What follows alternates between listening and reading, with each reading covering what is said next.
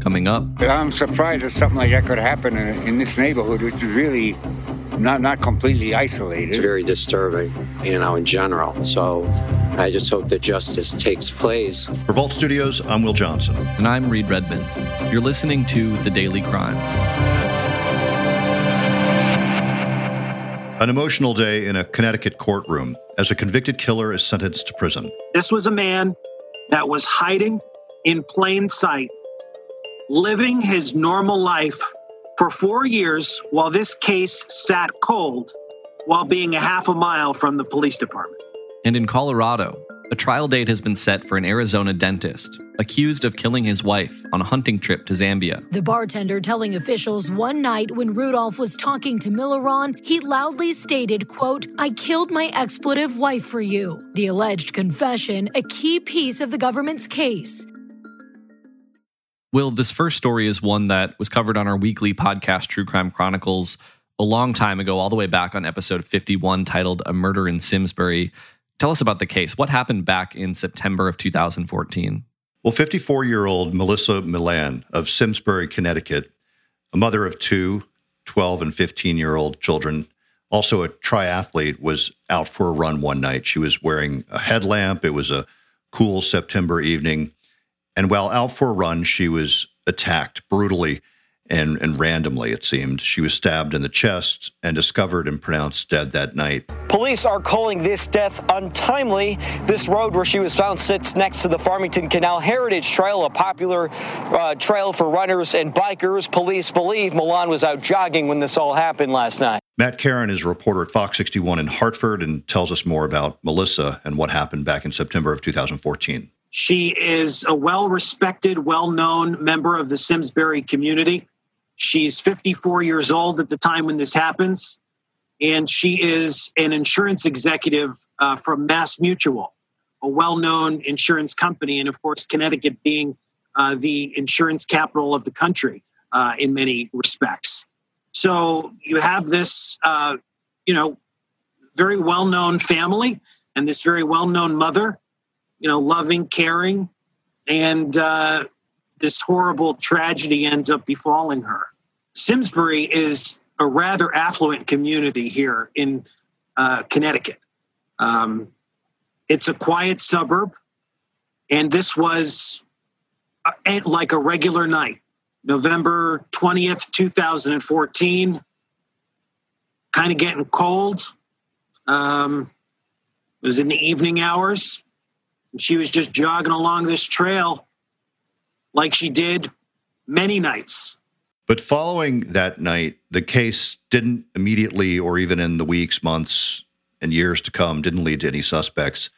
In 2017, the Connecticut Cold Case Unit got involved, but it wasn't until September of 2018, four years after her murder, that a potential suspect turned up. You said the suspect turned up. He quite literally turned up. He walked into a police station and confessed. That's right. 27 year old William Leverett walked into the Simsbury police station on September 19th, 2018, four years after her murder. There is video of William Winters Leverett as he is walking in to the lobby of the Simsbury Police Department. And he's carrying with him what looks to be a bunch of books. And of course, he's got his cell phone with him. And he's in the lobby for about seven minutes. He goes up to the dispatch window, he introduces himself. He says, I'm here to discuss uh, the murder of Melissa Millan. And of course, it piques the dispatcher's interest. Uh, so she says, Take a seat on the bench, sir. And he does. Seven minutes later, a police officer finally comes out into the lobby and greets them and then you see him being led away into an interrogation room. It's a very powerful video. And when you see him enter the lobby, he walks in with uh, with Colette and Michael Trzynski, who are his pastors from an at-home church that he attended. And they were very instrumental, the Trzynskis, in turning his conscience and ultimately helping him realize that what he really needed to do was confess. Police reported that during that interview, during that confession, William Leverett told him that he went to a required meeting earlier that day. It was actually a sex offender support group. And, that stemmed from a Colorado case. He was a registered sex offender. He had been convicted of sexual assault in Colorado earlier in a separate case altogether. But he went home from that that meeting and then decided to go out for a drive. And that's when he spotted Melissa Millan. During that interview and confession with the Simsbury police, they say he actually told them he didn't know how to talk to his then girlfriend about his sex offender status and told them he thought killing Millan would, quote, make it all go away. And then following this confession, police actually let Leverett walk out of the station that night. Why did they let him leave? And that surprised people when they heard about it eventually. But in terms of the investigation and what police were required to do or what they believed they they needed to do, they wanted to make sure they had everything that they needed for an arrest and ultimately a conviction. So that's right. They let William Leverett walk out of the police station. They certainly kept eyes on him. And then not long after that, he led them to the evidence that they needed. He brought them to the weapon. He told them exactly how he did it and why he did it. Leverett also led police to the bloody glove he was wearing the night of the murder. He had hidden it in the beams of a barn on his grandparents' property. He also showed them confession letters he had written the night of the murder. So William Leverett was then charged with the murder of Melissa Millan. What happens from there? Bring us up to speed. Well, once he had a public defender, he initially pleaded not guilty, which is quite common, even though he had actually made a confession. But but he pled not guilty, and it was looking like the case could go to trial. It's been years uh, it, it, since this has finally gotten to a point where where it might have gone to a jury. But then just this year, he changed his plea to guilty, and he was sentenced earlier this week to 35 years in prison with an additional seven years of special parole. The prosecutor in the case said Leverett's autism diagnosis, while didn't excuse the act of what he did, was taken into account for the recommended sentencing. She said the confession and the circumstances of the case were also considered. Leverett also spoke at the sentencing hearing, speaking to the family of Melissa Millan. I would like to say to all of you how truly sorry I am for the pain I have caused your family over the past several years. I can never forgive myself but hopefully this sentence brings you some amount of justice and, and closure. The prosecutor in this case called the crime, quote, sad and scary. While there's no doubt that he did this, I still do not understand why he did this. Nor do I think the defendant understands why he did this. And Reed, as you mentioned, we did cover this on our weekly show, True Crime Chronicles. You can hear episode 51. On June 1st, 2020, we covered this case called A Murder in Simsbury. Reed, we have an update on a case you covered back in February involving an Arizona dentist accused of killing his wife on a hunting trip. Before we get to the news, remind us what happened back in 2016. Well, Larry Rudolph and his wife, Bianca Rudolph, went on this hunting trip to Zambia in Africa this was something they'd done before. They go on hunting trips to different countries around Africa and have a goal of hunting a different animal. This trip, the goal was reportedly to kill a leopard. They brought two guns with them a Remington 375 rifle and a Browning 12 gauge shotgun.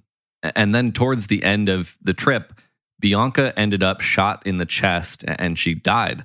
Now, the story that we would get from Larry and what he told officials in Zambia at the time is that Bianca accidentally shot herself while trying to pack the shotgun into its case.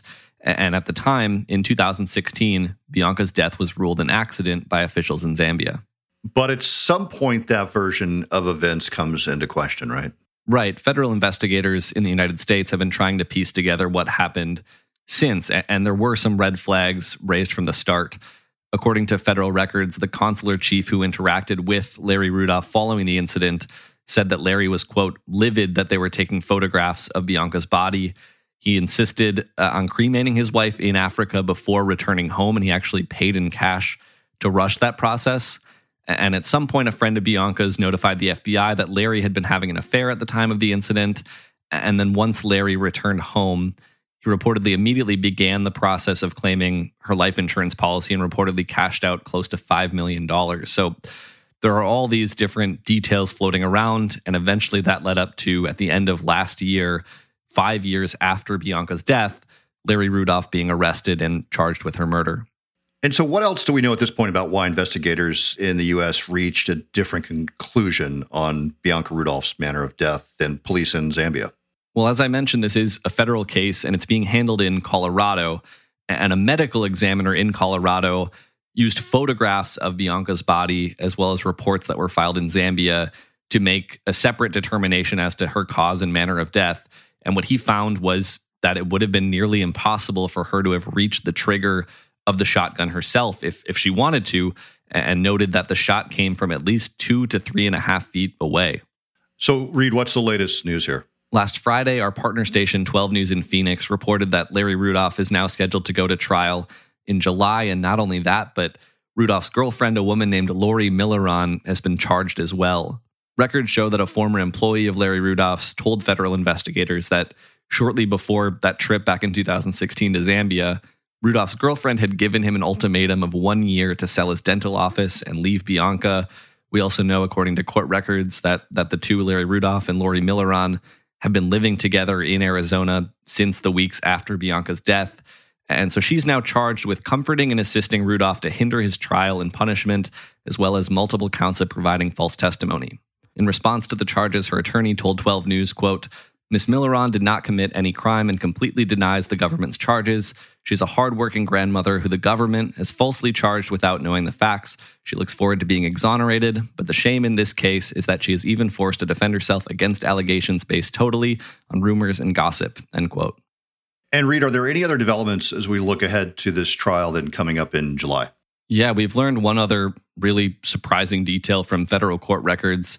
Uh, they say that a tip from an Arizona bartender is also going to be playing a pretty big role in this case.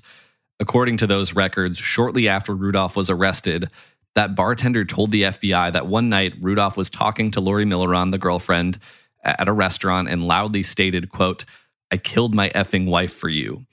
And the bartender said that they immediately told some of their colleagues and that there was a family nearby that allegedly overheard the statement as well. So we'll see how that comes into play at the trial in July. Larry Rudolph and Lori Milleron are scheduled to go to trial on July 11th. All right, Reed, we'll keep our listeners posted on, on what happens once that trial gets underway and, and the outcome. In the meantime, thanks for listening to The Daily Crime. We're here five days a week, Monday through Friday. And be sure to check out our newest podcast, Locked Inside, a co production with 12 News KPNX in Phoenix, Arizona, available wherever you listen to podcasts. For The Daily Crime, along with Reed Redmond, I'm Will Johnson.